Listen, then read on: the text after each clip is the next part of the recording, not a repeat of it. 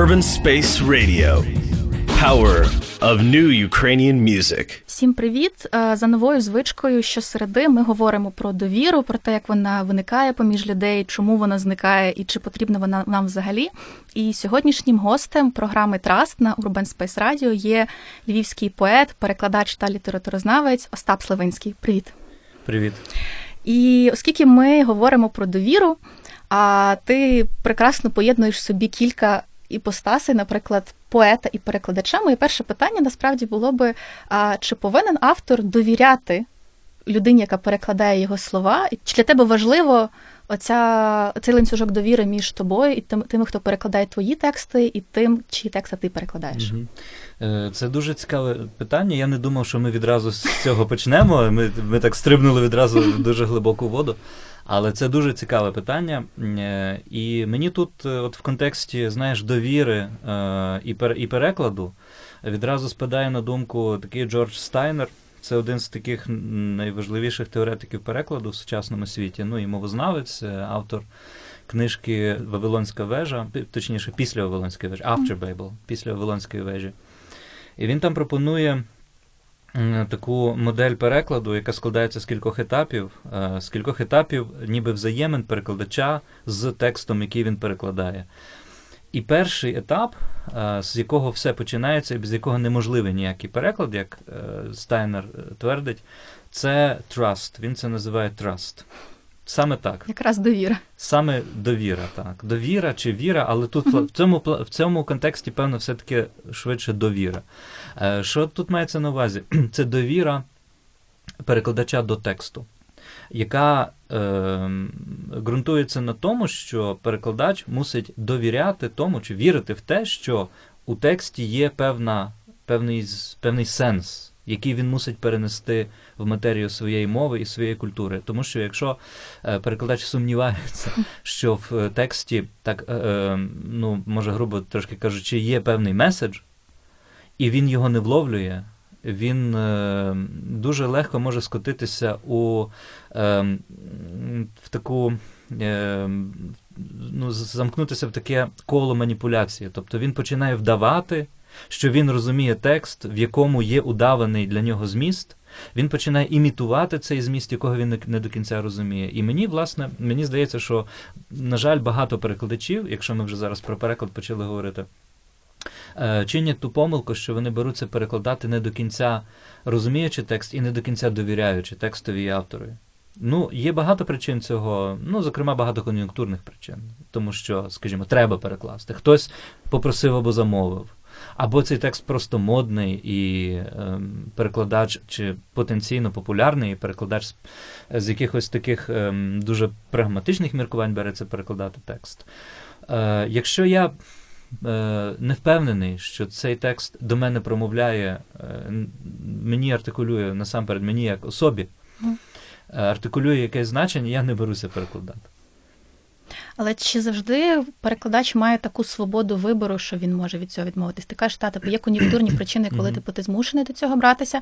І для людей, для яких переклад є основною роботою, вони, певно, не завжди є вільні в тому, чи вони е, довіряють цьому тексту, і вони того можуть перекладати чи ні. Ну, це є певні форми несвободи, коли ми мусимо, коли ми опиняємося в ситуації, коли не можемо відмовитися, е, перекладати текст. Ну, я б навіть сказав, якщо йдеться про такі ситуації, про які ти, е, на яку ти натякаєш, то е, тут може навіть йшлося би швидше про практику усного перекладу. І тут ми вже входимо в трошки іншу сферу, у сферу живої розмови, живого співрозмовника і живої співприсутності джерела е, тексту і ретранслятора його іншою мовою. І тут ем, в, мені доводилося перекладати під час в різних ситуаціях, е, в, під час різних зустрічей, е, конференцій, е, послідовно, усно. Е, і дуже часто перекладач опиняється заручником недовіри, яка існує між співрозмовниками. Е, тобто, скажімо, я вже зарікся багато разів, ніколи не брати участі в якихось, як перекладачеві, в якихось, ем, е, скажімо, політичних перемовинах. коли е, на кону стоять якісь стратегічно важливі суперечливі питання, тому що перекладач дуже часто виявляється в таких ситуаціях крайнім. Дуже легко зробити його винним. Ем, е, намагаючись показати, що він просто неправильно переклав. Так? Він просто таким трошки ефірним цапом виявляється в таких ситуаціях. Перекладач дуже часто в ситуаціях публічних перемовин, особливо політичних, ну, політика це взагалі сфера взаємної маніпуляції, тотальної якоїсь. На, на ній, на жаль, там все ґрунтується насамперед. Він дуже легко, дуже наочно може спостерігати ситуації недовіри між співрозмовниками. Тобто це імітація розмови, яка покликана тільки утвердити Е, те, що кожен співрозмовник залишається при своїй позиції. Ем, і е, в дуже дуже поширеною є така ситуація, коли ем, е, перемовини є псевдодіалогом. Тобто вони відбуваються для того, щоб відбуватися, для того, щоб формально відбувся, відбула, відбулася якась взаємність uh-huh. діалогічна, але е, справді вирівнювання позицій, чи хоча б узгоджування позицій не відбувається. Ти як автор, чиї тексти так само перекладають, чи тобі легко віддавати свій текст комусь на переклад, чи потім перечитувати результат того, що вийшов. Я просто от е, минулого тижня, здається, якраз мені трапився на очі в Фейсбуці. Я тільки не можу пригадати, хто це зробив, але переклад російського твого вірша. Ти звертаєшся до свого дідуся. Е, він мені цей текст просто дуже сам по собі подобається, і переклад вийшов цікавий. І мені просто от стало цікаво, чи ну як ти ставишся до того, коли тебе перекладають, і чи ти переживаєш, що там можливо якесь там оце слово можна було би зробити краще, ніж це зробив перекладач. Е, ну, я думаю, що що автор, ем, якщо вже він довіряє перекладачеві е, працювати з його текстом, то він мусить приймати певні перекладацькі рішення. Не можна контролювати перекладача на кожному кроці, не можна весь час його виправляти. Зрештою, е, відомо, що ем, автор далеко не завжди найкраще розуміє свій власний текст. Іноді буває так, що стороння особа, е, просто читач, е, критик чи навіть перекладач може краще зрозуміти, більше вилускати значення з тексту, ніж сам автор, який має свою певну позицію. Він він е, знає генезу тексту, він е, він знає, з якого із якого ссора виросли всі ці стихи. І він дуже часто впирається рогом. Я часто такі ситуації спостерігав, він впирається ром, що от саме це є єдина можлива інтерпретація, і і не можна поза ту інтерпретацію виходити, тому що це все ваші вигадки. І м, я вважаю, що треба тут теж питання довіри. Треба перекладачеві довіряти. Тобто ти не впираєшся рогом, коли я тебе не, перекладають? Я ніколи не впираюся рогом, хіба що я бачу якесь справді непорозуміння. Тобто перекладач, якщо я, якщо це переклад мовою, яку я розумію, е, якою я можу прочитати переклад, я бачу просто, е, що перекладач не зрозумів слова, чи там є якесь додаткове значення, дуже об'єктивне, мовне значення. так. Якась додаткова семантика, якої перекладач не вловив, я вам просто підказую. Ось, І зазвичай перекладачі, я вдячний перекладачеві, коли він дослуховується до цього, і перекладачі теж е, вдячні, коли я їм щось зможу підказати. Але мене заворожує ситуація, коли я слухаю е, текст, або, може, навіть і читаю собі очима, не розуміючи, е, текст мовою, якої я не знаю.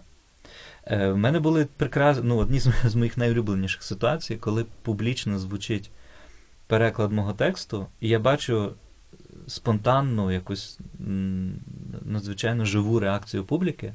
Я не знаю, чи перекладач, там перекладач, чи перекладачка, чи чи вона там все дуже точно переклала? Можливо, це якась адаптація трошки, можливо, там і тої перекладачки більше, ніж мене в цьому тексті. Але мене настільки зворушує ця реакція, я не бачу е, якусь таку справжність цієї реакції спонтанність і відкритість, і бачу, що цей текст може не до кінця вже мій входить дуже живий діалог із публікою, то я теж приймаюся довірою до перекладачки. Напевно, вона знає, що робить. У мене в Галісії була така ситуація. Мене перекладала галісійською мовою е, поетка Дорис Тембрас. Е, Вона, по-перше, дуже артистична. Я ніколи не бачив такої реакції на мої тексти. Я не знаю, що вона там, як вона це зробила.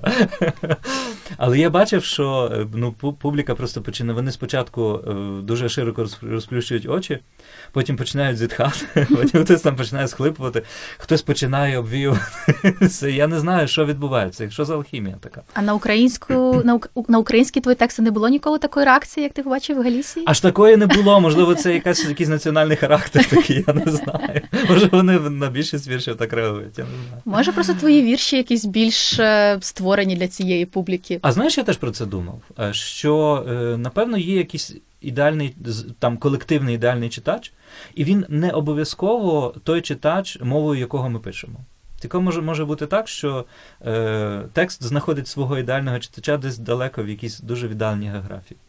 Я взагалі чого насправді сіла на коник переклада, тому що ну мені ця тема насправді дуже цікава, оскільки я колись замислилася над тим, що ми же здебільшого знаємо твори. Письменників, які пишуть нерідною нам мовою, мовою, якої ми не, ми не розуміємо, mm-hmm. саме в перекладі. І якщо ми не маємо можливості прочитати оригінальний твір, ми мусимо повірити перекладачеві, що цей твір є саме таким, яким ми його читаємо. Чи важливо для, ну, зокрема для українського ринку, а, виводити з тіні особи перекладача, щоб ми знали, що ми читаємо переклад саме цієї людини, якщо ми їй там довіряємо або не довіряємо, чи це має бути не знаю, репутація видавництва, що типу в цьому видавництві виходять хороші переклади? Я не бачу суперечності між тим, що ти кажеш. Тобто і те, і те. Е, звичайно, е, репутація дуже важлива, е, і мені здається, що для перекладача надзвичайно важливою справою є будувати свою професійну репутацію. Це певний ресурс, який дуже перекладачеві потрібний. Справді, перекладачеві потрібен ресурс довіри до нього. Це досягається непросто. Тобто, достатньо один раз серйозно зірватися, наприклад, ну, припустимо, якийсь недбалий переклад публікувати або, не дай Боже, там професійно послизнутися і дозволити собі перекласти не з мови оригіналу, а з якогось не дуже вдалого перекладу. Так. Це взагалі річ в 99% випадків неприпустима. Е, обсеркований переклад, я так вважаю. Ем, е, Як в будь-якій справі, е, як це юриспруденція, медицина, е, педагогіка, е, тут дуже важливий ем, аспект особистої довіри. Коли лікар нас лікує, ми не можемо простежити кожен його крок. Ми не можемо бути перевірити, чи весь час перевіряти, чи він правильно нас лікує. Чи ну, він... Ми можемо звіритися з якимось міжнародними протоколами дії, оскільки дії лікарів в певній ситуації вони абсолютно прописані по пунктам. Звичайно, але ми цього не можемо робити в процесі. Так, напевно. Ми це можемо робити постфактом, а постфактом іноді ми вже маємо справу з наслідками. І е, нікому з нас не хочеться доводити до наслідків. Так, Ми всі ми хочемо, е, щоб ми ми би хотіли е, мати е, можливість контролювати процес, щоб не дійшло до наслідків, коли вже часто неможливо відмотати назад. Півбіди з книжкою. Окей, були такі ситуації не так давно, що, скажімо, видавництво клуб сімейного дозвілля відкликало наклад Елен Ферранте. Два такі були випадки з Стівеном Кінгом і з Елен Ферранте. Одне і те саме видавництво. Але не тому, що воно унікальне своїми кепськими перекладами, а тому, що воно е, одне з небагатьох видавництв, які, е, допустивши такий фейл, все-таки виправилося, спробували виправити ситуацію, вони відкликали тираж. Е, двох книжок. Ну, з, з результатами, з наслідками медичної помилки переважно так не буває. Тобто тут нічого вже не відкличеш. Лікувати, заліковувати це вже дуже складно. Ми би хотіли могти це контролювати в процесі, але ми цього не можемо. З певних е, об'єктивних причин. Це сфера, в якій ми не компетентні. Ми маємо дуже обмежене поле зору. Ми не, не бачимо процесу всього всій його повноті. Може і добре, що ми його не бачимо. Це не знаю, чи ми б психічно витримали. Якби ми, е, як Зофія Нолковська колись писала, що е, життя можна було витримати тільки тому, що воно не все було дане нам через безпосередній досвід. І тут е, може Богу дякувати, що ми не все бачимо, що відбувається в нашому житті, бо інакше ми би, можливо, не знаю, в ту ж секунду і померли, якби побачили. Е, ми бачимо певні певну верхівку айсберга, а що там внизу, ми не знаємо. Так само і з перекладом. ми не бачимо процесу, ми бачимо текст як результат. Е, що там, як працювала ця перекладацька лабораторія, уважний читач, а особливо читач, який має філологічну освіту чи перекладознавчу освіту, він, в принципі, може відтворити цей процес, зіставляючи з оригіналом, там, е, відстежуючи цей механізм перекладацьких рішень.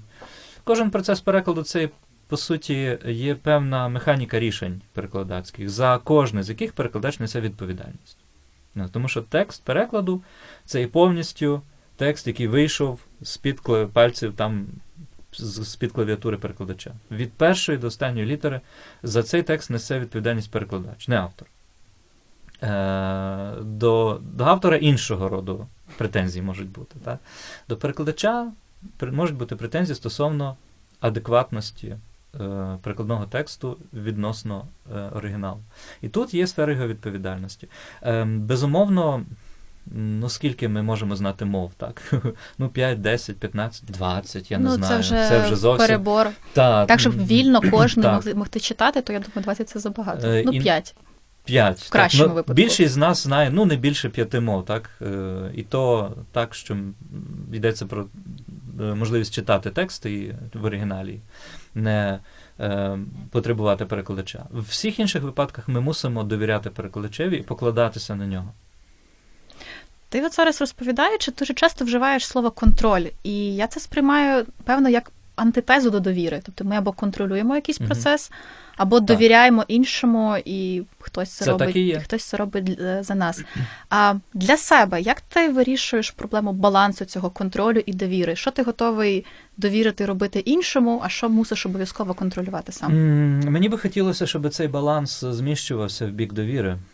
Е, Тому що контроль, е, по-перше, контроль це, може, і по-перше, по-друге, і по десяте. Обмежимося цим. Контроль знеособлює, контроль руйнує, як би сказати, інтерперсональні стосунки, цю механіку е, гуманних стосунків між особами. Людина, контролюючи іншу людину, її інструменталізує. Е, Ми всі не любимо контролюючі органи. Е, зна, е, знаєш, я не ну, ця архетипна ситуація з ревізором Гоголівським, так, вона доведена там до комічного абсурду. Але ми всі не любимо, коли за нами стежать. Ми всі не любимо е, камери спостереження. Ми бунтуємо і слушно, правильно бунтуємо, коли е, стикаємося з якимись фактами е, прослуховування наших телефонів чи стеження за нашою особистою кореспонденцією. Тому що це гвалтує нашу свободу, це гвалтує наш особистий простір, який необхідний нам, як рибі необхідна та якась доля кисню у воді, інакше вона задихається, інакше вона не, не виживає. Нам потрібен цей особистий простір, в якому ми можемо вільно дихати. І коли цей простір заповнюється замість кисню якимось іншим газом, азотом, якимось чимось, хтось інший, хтось викачує нам кисень з цієї нашої бульбашки персональної, ми починаємо задихатися. Тому е, ідеально було би, щоб ми взагалі не мусили один одного контролювати. Але ну, ми говоримо зараз про якісь реальні речі. Я вважаю, що контроль це контроль, як і взагалі заборона. Я, наприклад, вважаю, що заборона. Це я щось дуже втішився, коли в Україні з'явився цей сайт Заборона. Це таке враження, що я колись е, ніби уявляв собі, що може бути такий сайт, чи взагалі якийсь такий, я собі інакше може це уявляв, як може таку службу, службу, яка забороняє забороняти, так, яка забороняє е, в свою чергу все, що забороняється. Ну, французькі студенти 68-го року потішилися. Заборони. Так, ну це власне звідти. Це, ну, це не вони вигадали це гасло, але вони дуже чітко це сформулювали, заборонено забороняти. І я теж вважаю, що заборона це останній інструмент, до якого можна вдаватися. Так само, як і контроль. Тобто, якщо вже нема інших методів ем, е, в, ну, протистояти хаосові, про- протистояти ентропії якійсь, тоді треба вдаватися до цих волюнтаристських методів контролю і заборони. Але це останній прийом, е, неминучий. Натомість зловживати ні в якому разі цього не можна. А на, на превеликий жаль, часто в ситуації нашої такої якоїсь со- со- соціальної і політичної змінності, такої флуктуації, коли е, є певні особистості, політичні сили, якісь групи, е, які ненадовго опиняються на гребені хвилі, е, в ситуації, яка дозволяє їм втілити якісь певні свої ідеї, втілити своє бачення того, як має виглядати суспільство. І вони вдаються до такого дуже швидкого методу, моментального. Так, довші реформи, так, е, з, з якоюсь позитивною метою, з якимись непопулярними е, заходами. Це дуже довгий далекосяжний е, процес. Натомість щось позабороняти швиденько, так, прийняти якусь низку е, законодавчих актів, які би щось там позабороняли. Так. Ну, Недавній приклад, так, от, е, що, що вчинила е, Львівська обласна рада. А, заборонила російськомовний культурний продукт. Я не певен, що хоча б невелика частина з них. Е, справді вірить в те, що це буде виконуватися. Це ну, нема механізмів контролю цього. Тобто будь-яка заборона тягне за собою контроль. Ми не випадково зараз говоримо про заборону і контроль е, в такій зв'язці. Тому що заборона тягне за собою потребу контролю виконання цієї заборони. І це суто популістський акт, який, е, мені здається, є просто геніальною ілюстрацією того, як працює цей політичний такий фастфуд у вигляді таких популістських, е, сирих, е, але ну, таких недоварених е, актів, які розраховані на, на швидкий результат. Тільки на швидкий результат. Там до далекосяжного результату взагалі ніхто не думає про далекосяжний результат. Тільки тут і зараз.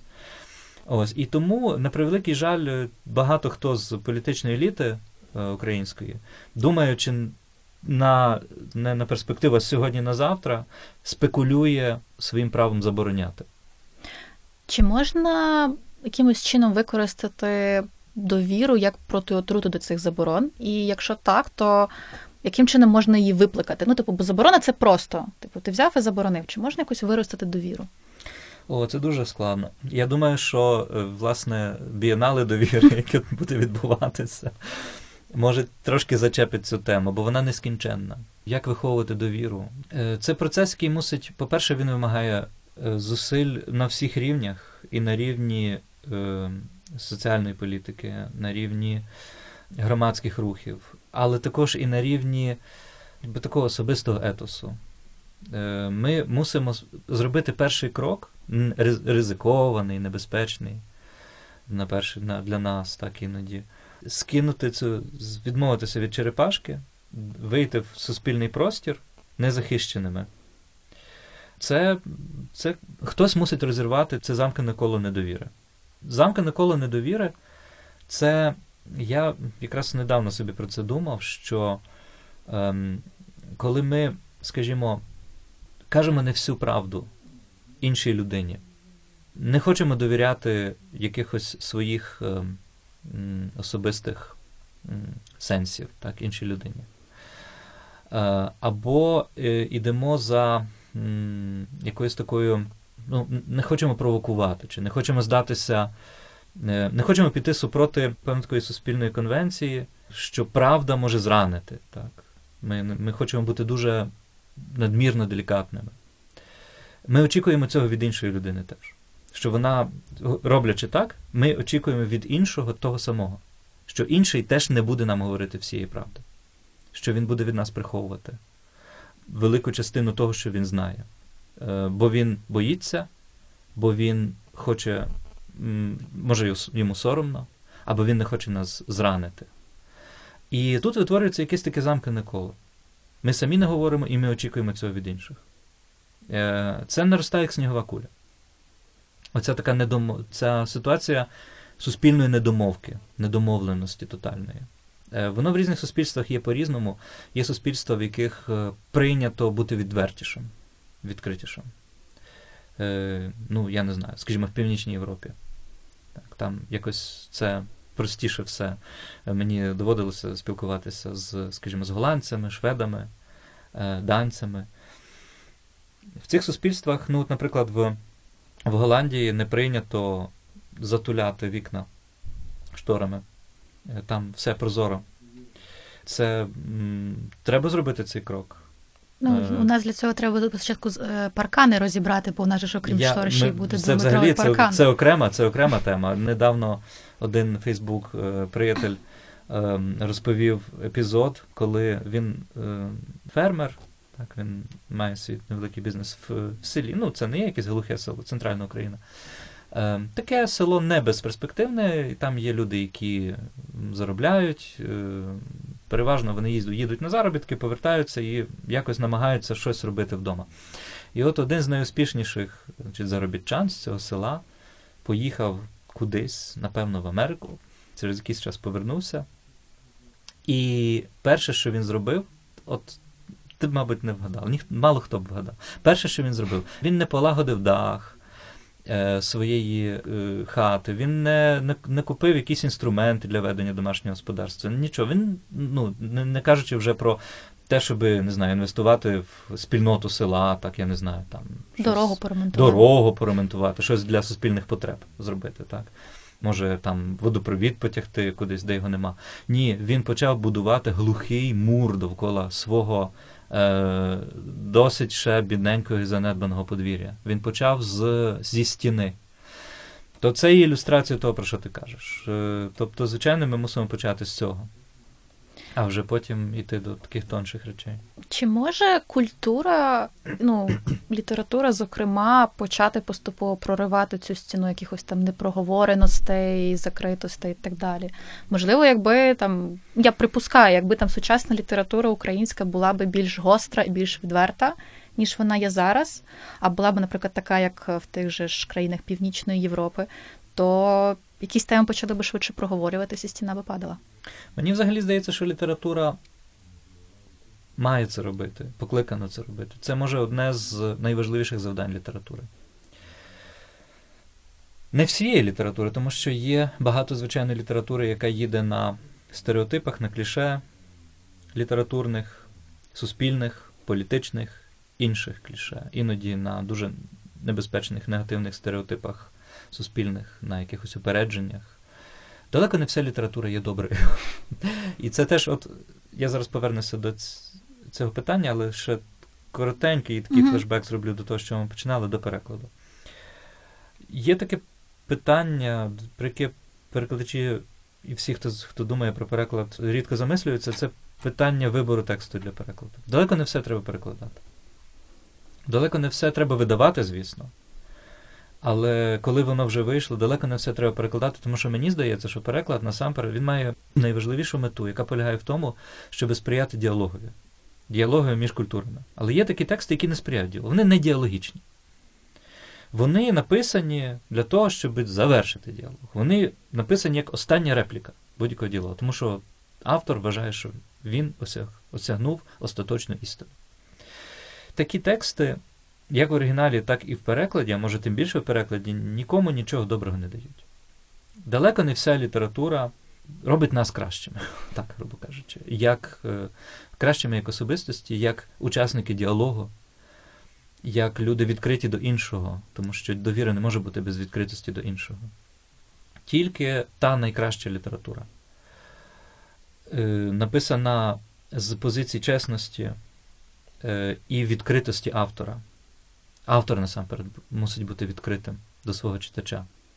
Він, Якщо він не ховається за паперові ширми свого писання, не ховає свого світу, так, не ховає свого я, не загортає його в папірці традиції, якихось стилістичних кліше, схем, знову до цього кліше я повертаюся, то ця література справді може дуже активно сприяти розвитку довіри.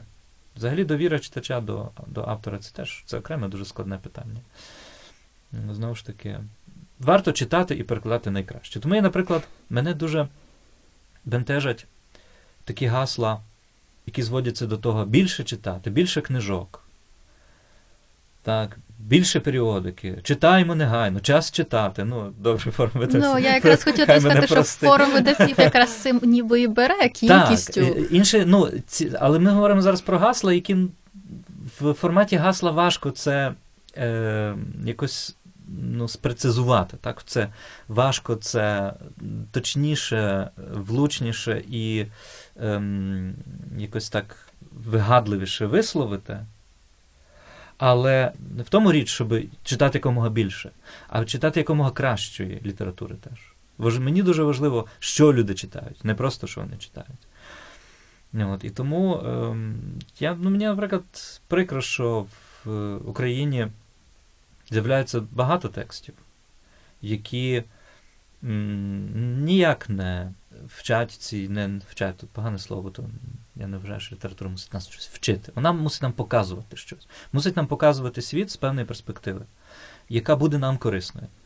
І от мені здається, що багато літературних е, текстів, зокрема в українській літературі, не показують нам відкритості, а навпаки, так чи інакше нас схиляють до пошуку винного, до пошуку того, хто не має рації. Е, не так давно в нас от, е, в УКУ під час е, Конгресу Міжнародної асоціації гуманітарію була дуже цікава дискусія про критику.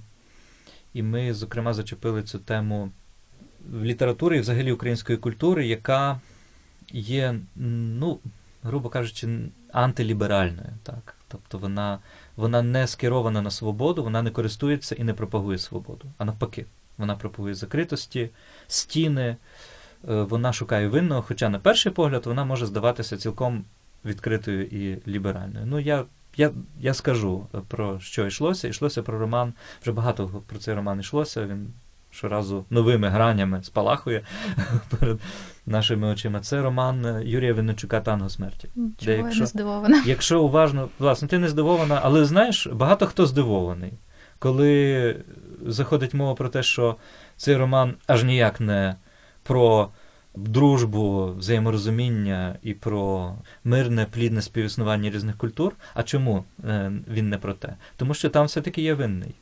Е, всі мають рацію, всі між собою чудово знаходять спільну мову. І поляки, і українці, і євреї, і німці, бо там є четверо головних героїв. Так, вони там, вони друзі не розлий вода, всупереч там. Ну, окей, така собі утопія мультикультурна, але менше з тим. Але там є один винен. Там є одна винна постать, так, яка є виключеною з цієї, з цього поля взаєморозуміння. Якщо є виключений, то це вже не є поле свободи. І цей виключений це російськомовний герой. Там він не герой, там нема такого героя. Але там згадуються весь час російськомовні, які нашкод, безумовно нашкодили цьому прекрасному Львову. Вони прийшли, і от скінчився цей Львів. так. Е, Ну, Що це нам дає в сучасному Львові, де е, живе і куди приїжджає безліч російськомовних людей? Що це нам дає? От? Чим чим нам добра така література? Ну я з тобою абсолютно згодна насправді. Ну, типу, я теж не до кінця розумію цього прийому, але мені здається, що це загальна тенденція. Це ж мова не тільки про Винничука, він не один такий, хто так пише. Це Та є ні, літературна, історична, політична течія, типу, зараз, яка є дуже популярна і актуальна. Ну, а що робить інститут національної пам'яті дуже часто? Теж шукає винних і показує пальцями. Так, тобто, ну, на превеликий жаль, до чого ми це все говорили, література далеко не завжди і далеко не вся сприяє довірі і розвитку взаємної довіри.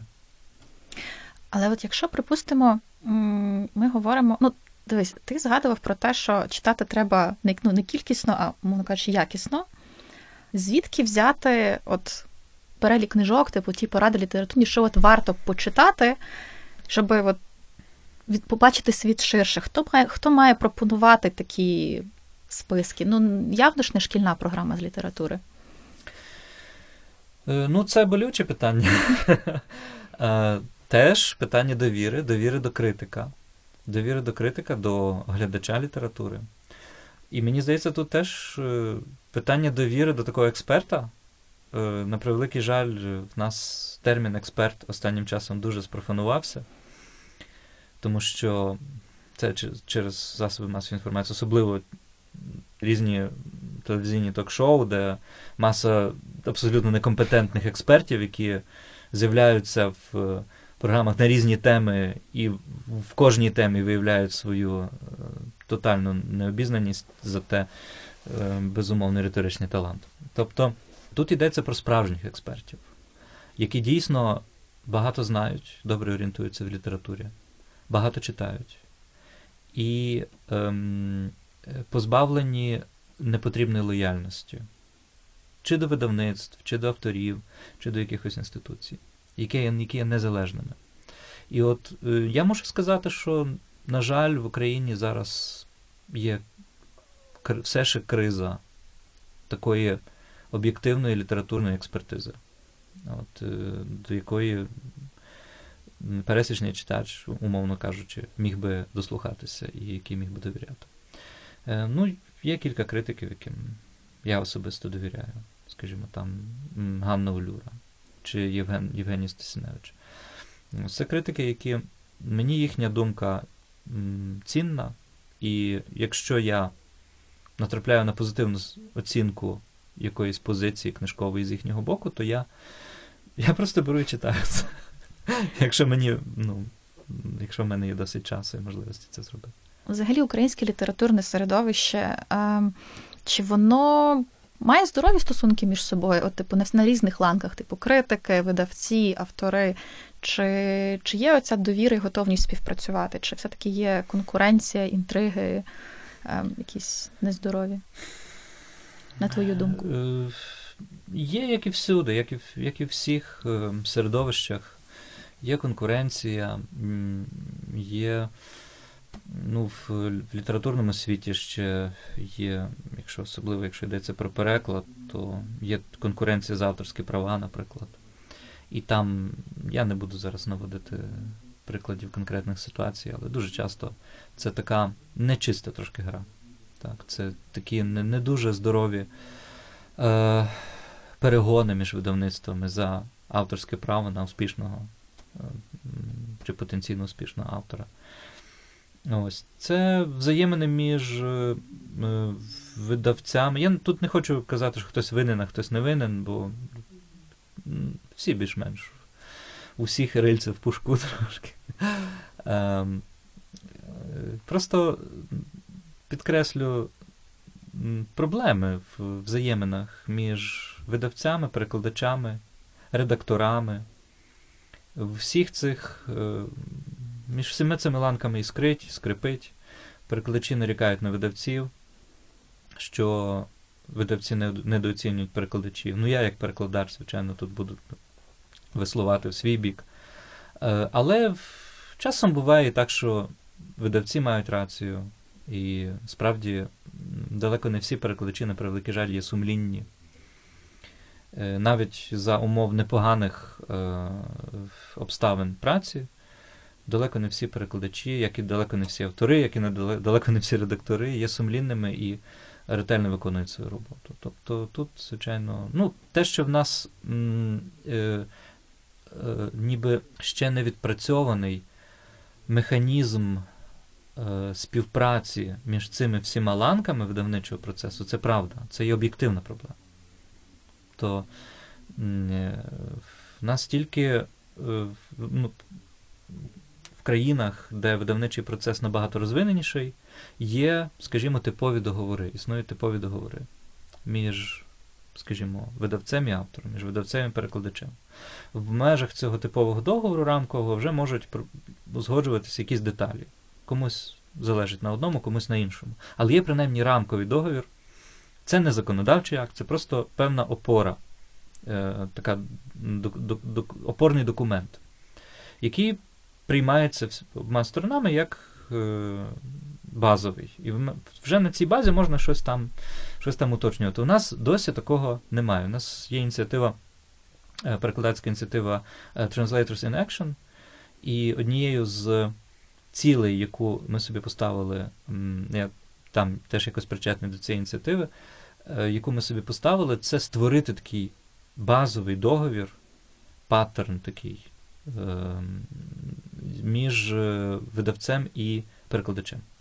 От, На які перекладачі вже могли би опиратися. Ось є такий договір, він опублікований. Давайте ми його візьмемо за основу і будемо вже е, там щось уточнювати. У нас такого досі немає. У нас стосунки ще дуже нецивілізовані між цими всіма ланками, не превеликий. Хто міг би стати е, посередником у налагодженні стосунків різних цих е, гравців цього ринку?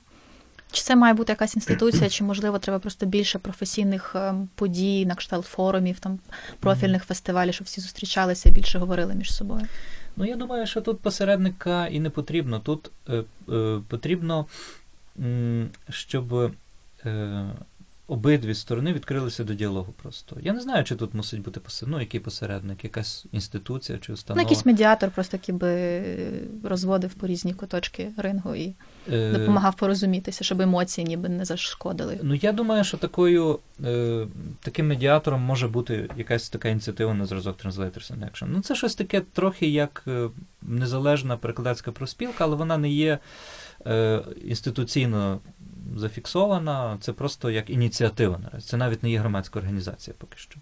Е, бо ми відмовилися від цієї ідеї це фіксувати, ем, реєструвати як громадську організацію. Тобто це просто ініціатива, але ця ініціатива е, це ініціатива перекладачів, але вона запрошує до діалогу всі, е, всіх гравців на цьому полі, всіх учасників процесу. І мені здається, що власне ці активні представники своїх професійних середовищ і можуть бути водночас і цими медіаторами. Тут я просто іншого механізму ефективного я не бачу. Я не бачу, наприклад, якби якийсь, ну хто міг би бути? Ну, Український інститут книги там, чи хто міг би бути таким медіатором, чи Міністерство культури Ми може. якраз подумали Може, про них. Міністерство культури? Ні, мені просто здається, що представники самих цих середовищ за умови відкритості до діалогу і готовності запросити таких самих активних представників інших середовищ, скажімо, видавничого, е, і можуть бути водночас і цими медіаторами. Такі зустрічі, перемовини мусять бути якимось, не знаю, публічними, з залученням ширшої аудиторії, чи це все може вирішитись там на кабінетному рівні? Ну, е, публічними мусять бути визначення базових принципів. Е, вже якісь е, там партикулярні справи вони можуть вирішуватися, як це в нас люблять казати, в робочому порядку. Ха-ха. Дуже дивна формула. Е, Вони можуть вирішуватися, і вони не, не, не мусять бути всі суперпублічними, бо якщо вже є випрацьований публічно відпрацьований механізм, то там вже якісь конкретні спори можна вирішувати в рамках цього механізму. Але от е, ну, Translators in Action намагаються бути публічним, там відбуваються презентації, є публікації, пов'язані з діяльністю цієї ініціативи на сайті Ліцентрі.ua. Так що тут мусить бути, звичайно, публічність, тому що ну, навіть ці середовища, вони є, власне, вони ж вони великі досить. І там немає такої ем, якоїсь ефективної комунікації е, всередині середовища. Так, що працював якийсь, якась внутрішня пошта, така так працювала би, так, якийсь внутрішній телефон. Там. Е, тобто це є публіка теж. Тобто, е, скажімо, середовище перекладачів настільки велике, що для того, щоб достукатися до більшості, принаймні це середовище, це вже мусить бути якийсь публічний формат подій. Якщо говорити про. Чекай, секунду, я гляну. Складно. Е, Якщо так, щоб говорити про публічні події, я згадала на останньому форумі видавців, ти був куратором програми е, історії іншості. Е, Це теж спосіб публічного діалогу. Чи можеш трошки розказати про цей проект і чому ти взявся за ведення таких публічних розмов з іншими? Е, ну, Історія іншості це е, проект власне публічних е, інтерв'ю з письменниками, інтелектуалами і громадськими активістами, які зазнавали е, особисто або впритул займалися чи займаються е, проблемами дискримінації, соціальної, політичної дискримінації, соціальної дискримінації за різними е, за різними критеріями чи з різних причин, скажімо, з, з расових, етнічних причин, гендерних чи якихось інших. Ось і е, історії інших тут важливе це слово, і іншості важливе слово, бо справді ці люди є іншими стосовно суспільної більшості, хоча ми знаємо, що суспільної більшості як такої нема. Ми всі за, за цілою низкою е, критеріїв належить, кожен з нас за цілою низкою критеріїв належить до меншості. Тобто приналежність до більшості це просто неготовність визнати в собі певні аспекти, які нас відносять до меншостей. Це не, не бажання бути. Приналежність до більшості це наслідок небажання бути меншістю. Ось і все. Е, але тут теж важливе слово історії в цьому проєкті. Тому що історії це особисті історії. Мені справді йшлося не про те, щоб говорити абстрактно на якісь політичні чи соціальні теми, а спровокувати співрозмовників на те, щоб вони поділилися своїми історіями цього виключення соціального. От, За два роки цього проєкту ну, у нас була минулого року була пауза така в проєкті, але він відбувався в 16-му році і зараз у 18-му році відбувся цей проєкт, прошу поки що це таке бієнал. Але я наступного року хочу продовжити вже не робити цієї паузи. Е, цього року відбулося чотири розмови, мало бути п'ять, але такий ромський лінгвіст, поет і активіст Януш Панченко, на жаль, не доїхав. Сподіваюся, що доїде наступного року. Позаминулого року було п'ять таких розмов. Ось, у нас були дуже різні люди в, як в ролі співрозмовників. Ось були, була, скажімо, така південно-африканська письменниця, феміністка Зукі Свавоннер, яка розповідала про ситуацію жінок в Африці. Це дуже пронизливі речі. Ось Був е, поет Ілля Камінський, який не чує. Тобто він розповідав про ситуацію людей нечуючих. Він також був цікавий і є цікавий, як саме тому, що він поет. От Як як поет чує мову, якщо він фізично її не чує, як він її відчуває. Ось. Е, Був е, був в нас Фрідріх Чернишов, це перекладач і активіст е, ЛГБТ-руху. Він трансгендер. Тому він розповідав про ситуацію трансгендерів в Україні.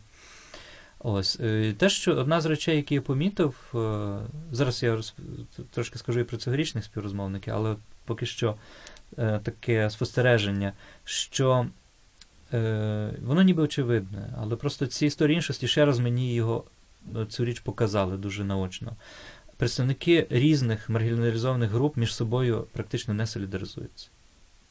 Чому? Тут чому всі вони виключені за різними ознаками з різних причин і в різних середовищах. І може це якась така риса людської психології, не солідаризуватися, не, неохоче солідаризуватися з такими самими виключеними. Тобто, якщо, скажімо, мене виключають за е, расовими ознаками, то я не буду солідаризуватися з е, з кимось, е, кого маргіналізують за гендерними ознаками, так скажімо. Це, Це так не працює. І тут дуже потрібен медіатор, власне, в цій ситуації, який би самим же виключеним показав, що от подивіться, ця людина, ця людина в такій же ситуації, як і ви. Тільки в неї інша життєва історія, і в неї інша проблема. Е, ці люди виключені, маргіналізовані, які е, зазнають різних форм дискримінації, вони намагаються якось, вони якось більш-менш спілкуються в своєму середовищі, так, скажімо, там е, середовище людей, які зазнають утисків через свою гендерну ідентичність, чи з якихось інших там причин, етнічних, расових, в своєму середовищі так, але вийти поза це середовище їм уже складно. От. І в мене навіть були такі такі ситуації, коли Е, от Позаминулого року в в мене одним зі співрозмовників був Роман Кисляк, людина, яка ем, е, е, ну, вона е, людина з обмеженими можливостями через наслідки е, ДЦП. Він має проблеми з мовою, з руховим апаратом. Е, крім того, він ем, переміщена особа з Донеччини. Цього року мене одна з співрозмовців, Олена Стяжкина сказала, що не треба вживати слово Донбас, тільки Донеччина. Я тепер вживаю Донеччина. чемно. От Він переселенець з Донеччини, і от він такий, по-перше, переселенець, по-друге, е, він з обмеженими можливостями. Е, і от коли я проанонсував цю подію, його е, люди з його середовища, теж люди з обмеженими можливостями, почали застерігати, не йди туди там є трансгендер, там є люди, значить, з ЛГБТ. Не треба тобі туди йти. То вони нема цієї солідарності між різними середовищами дискримінованими. І це одна з моїх цілей теж. Не тільки показати цих людей так званій суспільній більшості, але також показати їх одне одному. На твою думку, чи це тобі вдається станом на дві такі, ну, два роки такої програми. І чи можна зробити щось ще, окрім таких публічних інтерв'ю і знайомства? Чи може там місто чи країна щось зробити для того, щоб ці меншості ем, перезнайомилися між собою і перепинили почуватися ізольованими? Е, та мені здається, то, то звичайна проблема, що вони е, ізольовані між собою, але е, те, що вони досі не почуті е, суспільством, е, е, владними інститутами, це більша проблема. Це більша проблема. І от головна ціль все-таки моя в тому, щоб привернути увагу державних і суспільних інститутів до цих проблем. В мене були різні співрозмовники, не тільки українці, так, е, долею яких е, українська держава, українське суспільство зобов'язане займатися. а Я вирішив, що треба виходити поза е, межі е, країни. І я запрошував дуже різних людей. Наприклад, цього року у мене співрозмовницею була Холод Шараф. Це біженка, поетка і суспільна активістка, біженка з Сирії. От вона, ми говорили про загальнолюдські проблеми. Ми говорили про те, що означає втратити дім. Так, наприклад, як почувається людина, яка не має куди повертатися. Як почувається людина, на очах якої загинула вся її родина. Е, і дуже цікава тема, яку ми зачепили, це як про це говорити, як слухати про це розповіді. І Холод сказала, що е, проблема багатьох е, біж... ми, зараз повернемося до нашої основної теми. Так, ми мимоволі ми ніби таке коло замикаємо. Е, люди, які пережили таку травму, які втратили все, які пережили і переживають війну, незважаючи на те, що вони втекли з Сирії, вони далі переживають війну. Вони далі живуть на війні. В них є страшенна криза довіри. Вони не довіряють нікому. Вони не довіряють одне одному за винятком найближчих людей, найближчого мізерного кола людей, там, найближчої родини, або там якихось дуже давніх друзів. Так вони не довіряють нікому. Вони не довіряють е, суспільству, в яке вони приїхали.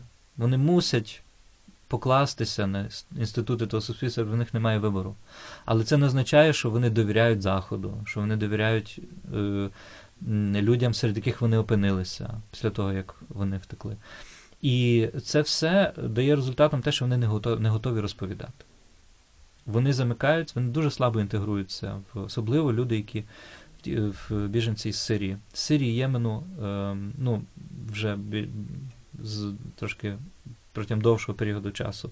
Е, Ірак, Афганістан, тобто це люди, які мають безпосередній досвід війни, втрати, втрати близьких, втрати дому. Вони слабо інтегруються, тому що вони не готові відкритися, вони не готові розповідати свої історії. Вони вивозять туди частинку свого дому, е, тому що це єдиний простір, якому вони довіряють. Е, Чому е, велика частина мігрантів, особливо з Близького Сходу, не готова відмовитися від традиційних там укладів повсякденного життя? Тому що вони не довіряють ніяким іншим укладам. В них криза довіри е, е, є абсолютною і тотальною, і це є наслідок воєнної травми. Чи можемо ми якось допомогти їм відкритися з їхньої мушлі, з твого досвіду спілкування? Ну, власне, це ми ну, це і намагаємо. Ну, я якось там намагаюся це робити, так. Е, якось просто їх е, ніби. Це дуже довгий процес. е, Травма заглухає в людині. Це не означає, що вона виліковується, але вона заглухає, людина поступово починає говорити, починає відкриватися, але це мусить пройти дуже довгий час. Ну і, звичайно, люди мусять, ці люди мусять відчувати відкритість з боку інших. Вони.